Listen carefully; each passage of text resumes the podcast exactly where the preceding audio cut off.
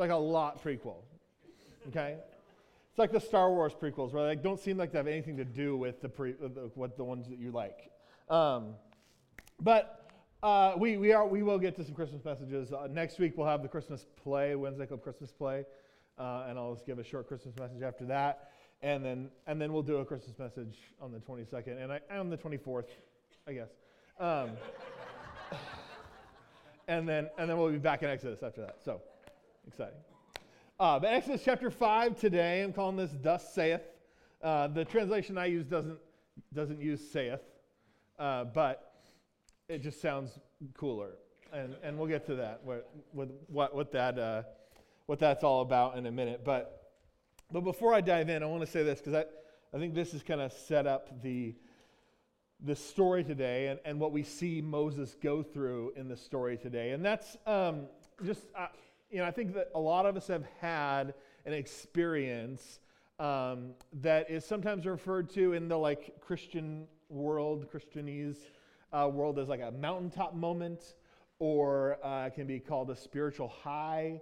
Um, uh, but it typically is something that happens like if you go uh, on a mission trip, or you go away for a retreat, or for a conference, or to if you're, you know, go back in the day, back to, to summer camp or something like that, or winter camp when you're in, in high school or junior high, uh, and you have this, this moment where you get away from it all and you connect with God in a powerful way that you hadn't ever connected with Him before previously.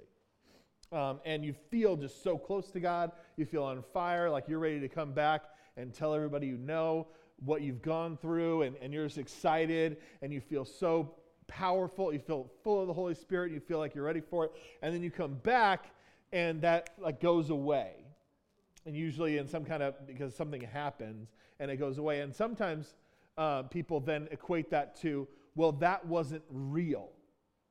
Right? They, they look at that and go, well, because it was able to be snatched away from me, because that, that feeling left me when I got back home after a week, I was back just like I was, if I was, if not worse than I was before that they go, well, then that must not have been a real experience.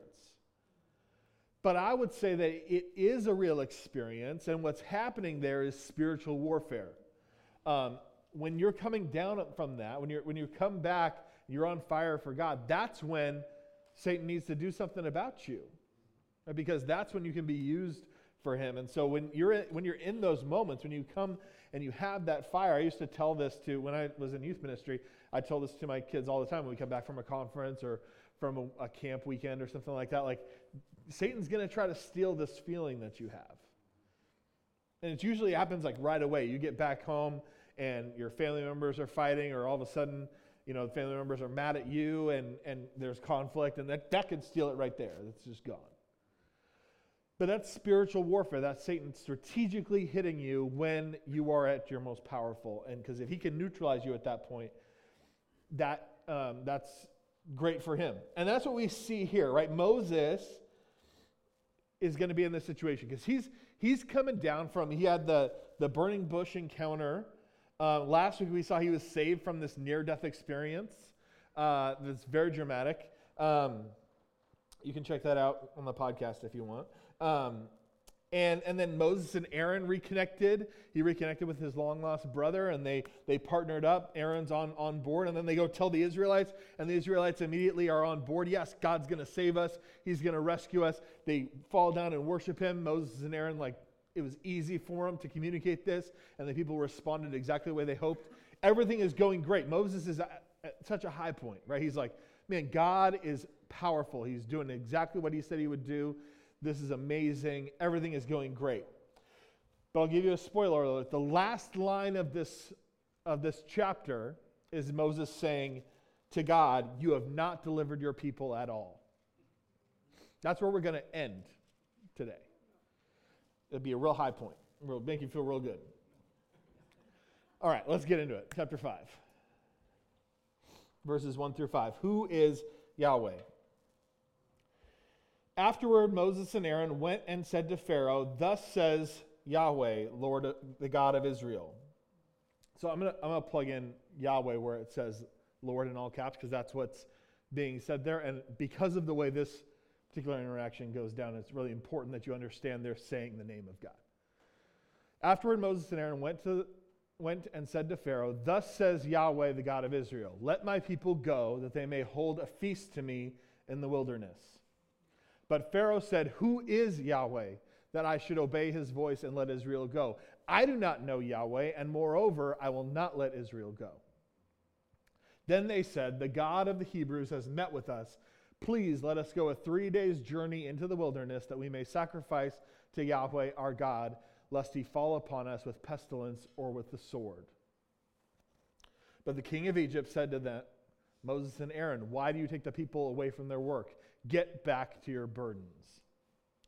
And Pharaoh said, Behold, the people of the land are now many, and you make them rest from their burdens. Okay. So Moses and Aaron go before Pharaoh. That's a question that's not answered in this. Is like, how did they get access? How did these two Hebrews, who are like they're from they're of the slave class, right? All their their their brethren are, are slaves. Even if Moses isn't a slave at this moment, he's coming back to where everybody of that ethnicity is a slave. And somehow he and Aaron get access to the court. He may have still had a few friends uh, in the court from the time he when he was raised in the palace. Um, and uh, but it might be just that they had the boldness to ask, right? They had the boldness to ask for that access, to ask to go see Pharaoh. And we also have to remember they had three powerful signs. Right? I'm pretty sure that if you wanted to see somebody and you had a stick that you could turn into a, a snake, you could get past a lot of obstacles.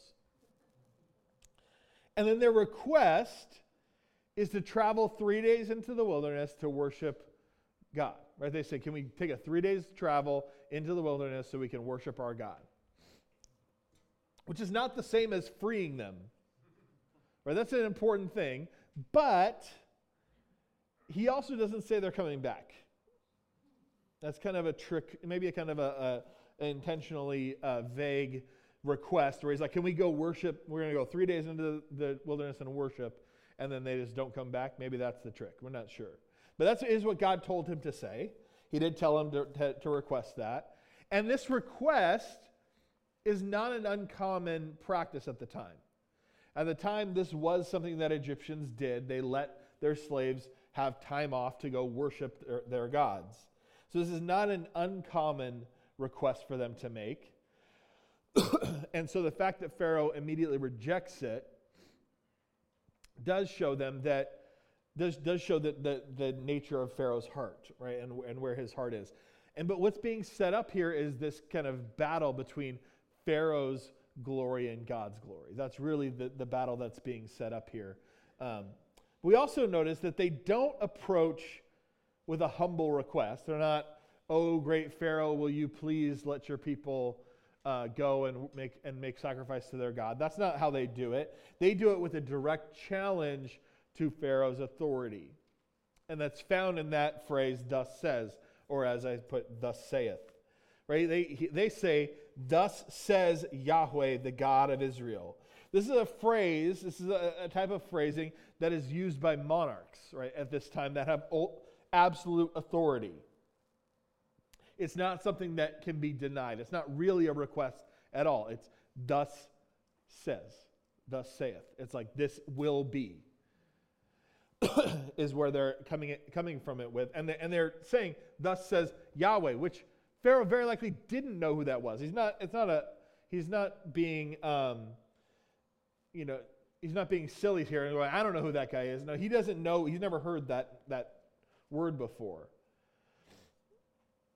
He also, if you notice, says, he says, so he says, Thus says Yahweh, the God of Israel. Then he says, Let my people go. He's saying, they're not Pharaoh's servants, they're God's people. Right? God's saying, uh, let your servants go. He's saying, let my people go. They're my people. They're not your servants. They're my people. And he also says they, that they may hold a feast to me so that they'll worship Yahweh instead of working for Pharaoh. So you see how this whole phrase that Moses reports, right in the very verse 1, thus says the Lord God of Israel, right there, it's this command let my people go, my people, not your people, that they may hold a feast to me in the wilderness. So they can go and, and worship me instead of working for you. It's a direct challenge to who Pharaoh is and his authority over the Israelites. So Pharaoh's response is, Who is Yahweh? He doesn't know who that is. Um, and so he's going to refuse to let the, let the Israelites go. He's not, letting them go. So the question then that we need to look at here is who is Yahweh at this point? And, and we can even consider Pharaoh knows nothing about Yahweh. What do the Israelites know? Because that's this, this question of who is Yahweh is really a central question of the book of Exodus altogether. It's answering this question who is this God? Because if we look at what they know at this point, they have they, the extent of their scripture, and it's likely not even maybe written down in, in parts at this point, but it's in no way like a book. And, and for most of them, it's oral tradition, it's orally passed down, um, is just Genesis, right? So they have creation story, they have the Adam and Eve story with the fall, mankind's rebellion against God. They have Noah, so that's really the only, Noah is really the only reference to any kind of deliverance they have at this point. That's the only only story they have of God rescuing his people. And really, there he's killing more people than rescuing people. He rescues Noah and his family, but everybody else dies. Then you've got the patriarchs, Abraham, Isaac, and Jacob, which is really, again, mostly a story of, of God calling them out, calling them to something greater, uh, and them obeying him. That's their, their response, and obedience is, is powerful but that's really what they have. And then you have the story of Joseph and his brothers, which is what brought them to this point anyway. So they don't have a lot of knowledge of who Yahweh is. They, they can't, if that's all you knew, think about, consider that. If that's all you knew of God, was just what's contained in Genesis. There's a lot there, there's a lot of good stuff there, but it's not a lot. And so he's really going to reveal who he is through this uh, encounter with Pharaoh and with his people and rescuing them. Okay, moving on to the next point heavier work, verses 6 through 18. So they've made their request, Pharaoh's denied it. He's going to go a little further here. Starting in verse 6 to 18. The same day Pharaoh commanded the taskmasters of the people and their foremen, You shall no longer give the people straw to make bricks as in the past. Let them go and gather straw for themselves. But the number of bricks that they made in the past you shall impose on them. You shall by no means reduce it, for they are idle. Therefore they cried, Let us go and offer sacrifice to our God. Let heavier work be laid on the men, that they may labor at it and pay no regard to lying words. So the taskmasters and the foremen of the people went out and said to the people, Thus says, the, says Pharaoh, I will not give you straw. Notice right there, thus says. Thus says Pharaoh. This is the, that, that, that shows you the power of that pre, of their request and really being a command. Here we see Pharaoh giving a command through his taskmasters and foremen. Thus says Pharaoh, I will not give you straw. Go and get straw yourselves wherever you can find it, but your work will not be reduced in the least. So the people were scattered throughout all the land of Egypt to gather stubble for straw. The taskmasters were urgent, saying, Complete your work, your daily task each day, as when there was straw. And the foremen of the people of Israel, whom Pharaoh's taskmasters had set over them, were beaten and were asked, Why have you not done all your task of making bricks, bricks today and yesterday as in the past? Then the foremen of the people of Israel came and cried to Pharaoh, Why do you treat us like your servants like this? No straw is given to your servants, yet they say to us, Make bricks. And behold, your servants are beaten, but the fault is in your own people. But he said, You are idle. You are idle. That is why you say, Let us go and sacrifice to the Lord. Go now and work. No straw will be given to you, but you must deliver, still deliver the same number of bricks. Okay, so brick making required straw. Like that's all you really need to know to get this passage. That, that if you were going to make bricks, there's mud bricks that they made, uh, you had to have straw in there, otherwise they would just crumble apart.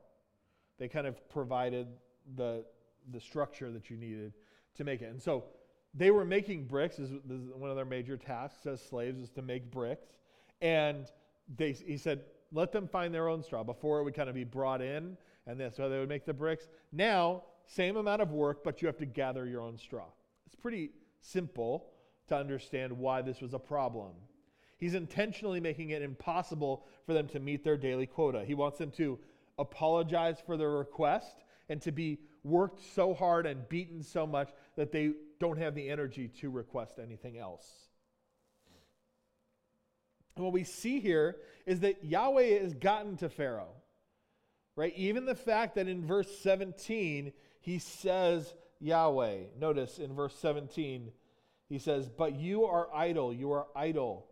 That is why you say, let us go and sacrifice to Yahweh." That's stuck in his head. That hey, there's this God that they worship. The God that has the gall to say to me, "Let my people go."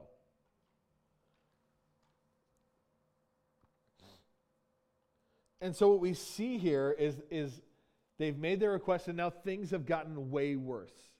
They got heavier work, they got harder work, they're being beaten. That's real. That's really happening to them.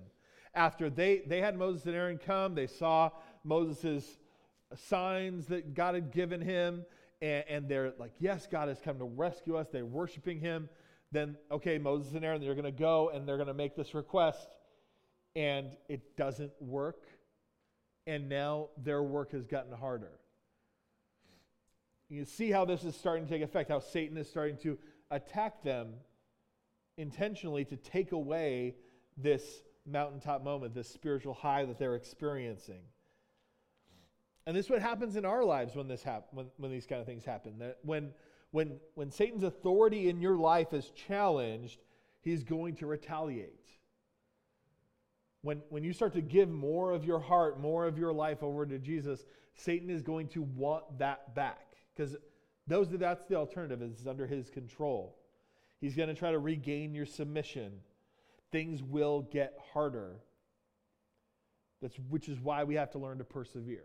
This is what Paul tells us in Romans chapter 5, 3 through 5. He says, We rejoice in our sufferings, knowing that suffering produces endurance and endurance produces character, and character produces hope, and hope does not put us to shame because God's love has been poured out in our hearts through the Holy Spirit who has been given to us.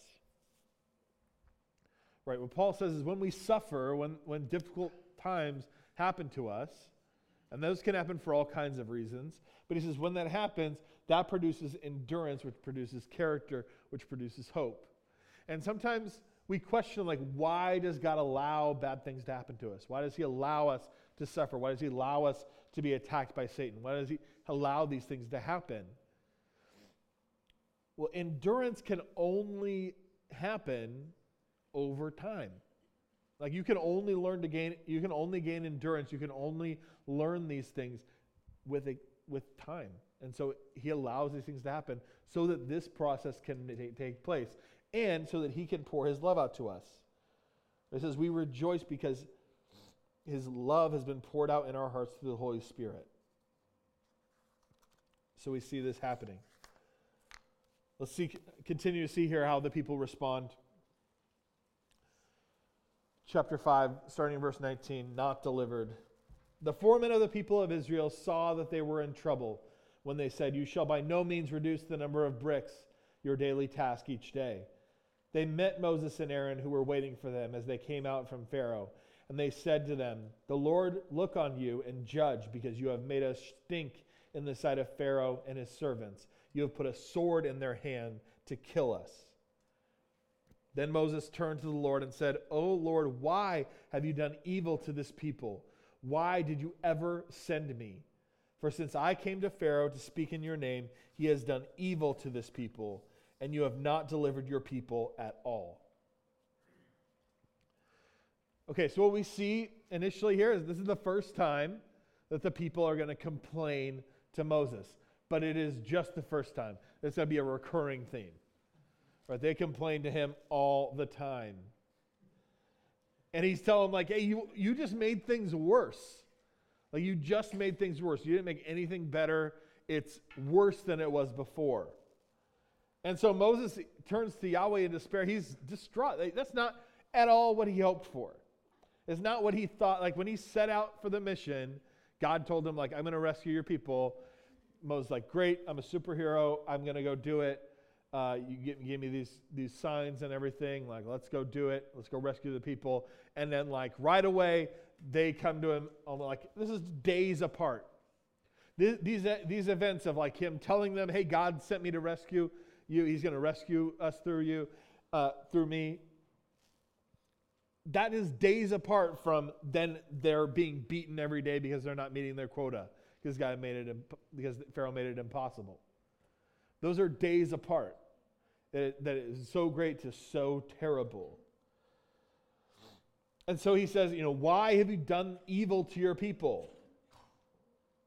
He says, Why did you ever send me? This is exactly what Moses was most, I, I believe, we don't know for sure, but based on the text, I think that this is what Moses was most afraid of. Like more than anything else, he was afraid of being rejected by his people again. If you remember, like he, he knew he was a Hebrew, he was born a Hebrew, but he was raised in the palace. He had, conf- he had a conflicted identity over or who he was. You know, was he Egyptian because he was raised by this adoptive Egyptian mother, the daughter of the Pharaoh? Or was he really one of his people because she let him know that he was one of her one of, one of the Israelites? And so then he goes out. Remember, initially he goes out to see what's going on with them. He sees some a slave being beaten, and he kills the taskmaster, kills the Egyptian taskmaster, hides his body. That's why he ends up fleeing to Midian in the first place, because they say, they say to him, his own people say to him, You're not judge over us. Who do you think you are? And so this is, I think, what he was most afraid of is coming back is, Are my people going to accept me? And they say, You, made th- you only made things worse. So he's like, God, why did you send me? Why would you put me at this risk? Made me question who I am again. Like, let me go back to Midian and just keep raising sheep with my family. Like, I don't need to this. Why did you send me at all? And he tells them, You have not delivered your people at all. So far, things have only gotten worse. It's a dark point. It's a dark point. But I'll say this, and uh, we'll wrap up with this, this little bit here that I think that this is not unlike when Jesus came. This is not unlike Christmas. No, it doesn't sound like Christmas. I'll explain that when Jesus came, when Jesus initially came, think about the fact that the night he was born, angels came and said this to the shepherds. Let's jump to Luke chapter 2, verse 8 through 14. In the same region, there were shepherds out in the field keeping watch over their flock by night. And an angel of the Lord appeared to them, and the glory of the Lord shone around them, and they were filled with great fear. And the angel said to them, Fear not, for behold, I bring you good news of great joy that will be for all the people.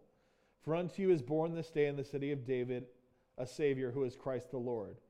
And this will be a sign for you. You will find a baby wrapped in swaddling cloths and lying in a manger.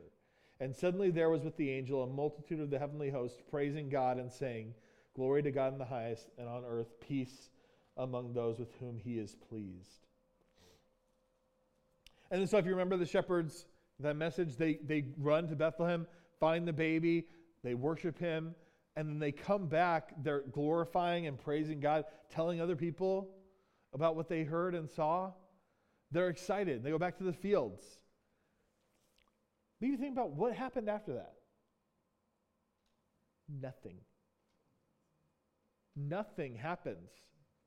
Like the she- if you're the shepherds, you're like, cool, the Savior is born. That's amazing. Like, and they go see him. They come back like, can you guys believe it? The Savior is born. That's amazing. Maybe for the next week, they're like, this is, man, I can't believe, I still can't believe what we saw. I can't believe what happened. For like the next week, they're talking about. It. Then they're like, so the Savior being born thing, is anything going to happen with that? Like, yeah, he's born, he's a baby, so I guess we have to wait for him to grow up. Like, it, it's, it's a, if you think about their life after this, it's kind of a letdown. And for most of them, like eh, they're older shepherds, they die before he did anything good.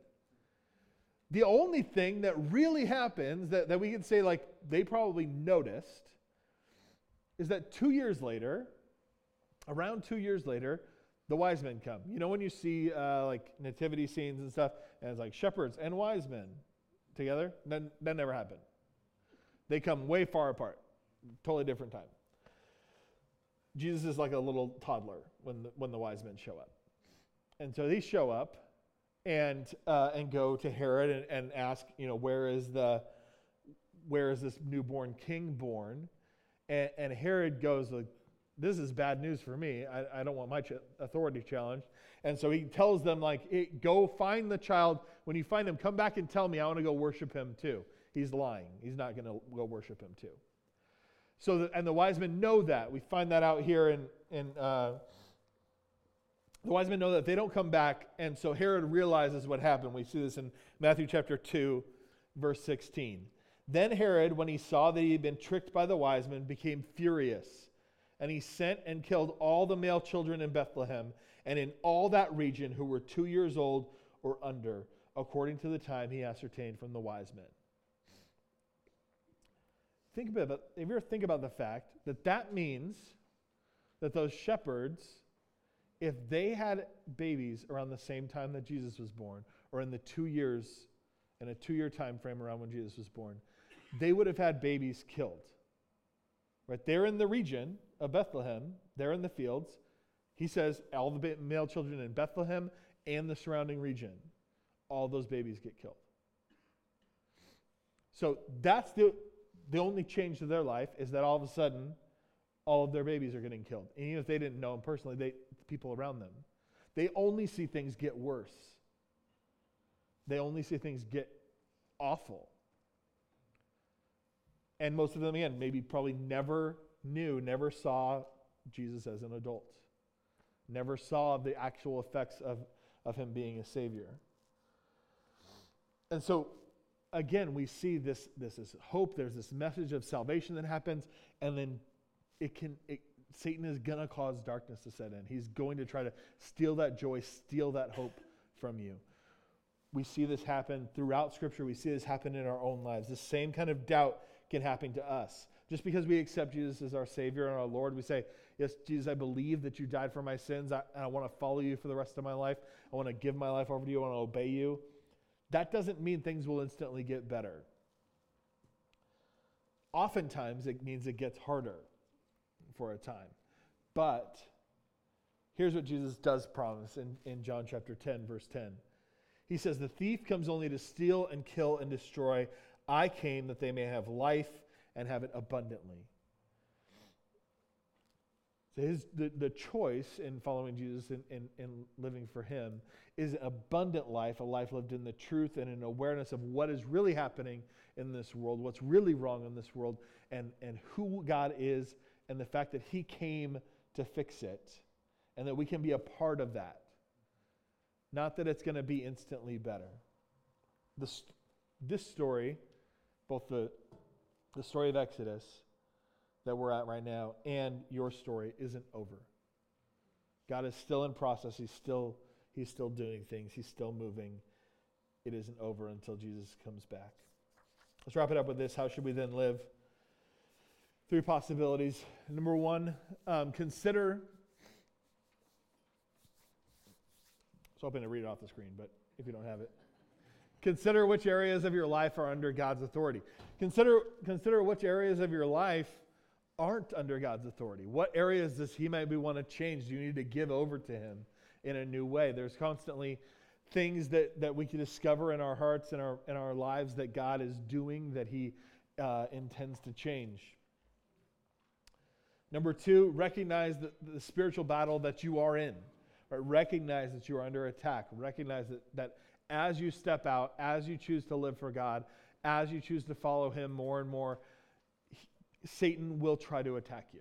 Right? When you step out, when you step on the field, he's gonna, you're going to get hit. Right? When you step out, he is going to come after you. When you choose to, to, to make more fellowship with, with Christians, to, to lead your family more toward God, when you choose to start talking about Jesus with your friends, your coworkers, when you choose to start volunteering in a ministry, that's when you are going to be attacked. Number three, Allow suffering to produce endurance, character, and hope in you. Right? Recognize that process as it's happening, that that is the, the goal. That is what God is trying to do. He's trying to use it in your life. And, it, and when you recognize that God is, try, is using it in your life, you can rejoice in your sufferings, like Paul says. Let's pray. Heavenly Father, we thank you for this day. We thank you for the amazing things that you do in our lives, God, the, the amazing ways that you want to work Um, we pray that you would constantly be driving us closer to you. That even in our sufferings, even in our, our pain, even in uh, the difficult things that we go through, these moments like, like the Israelites are in in this chapter today, God, where, where things get harder before they get better, before you, you step in and rescue, God. Some of us are in that right now, God. Some of us are in one of those moments, and we want to continue to look to you, continue to see that you are not done yet, that our story isn't over. We pray that we'd be glorifying to you, that we would rest in your mercy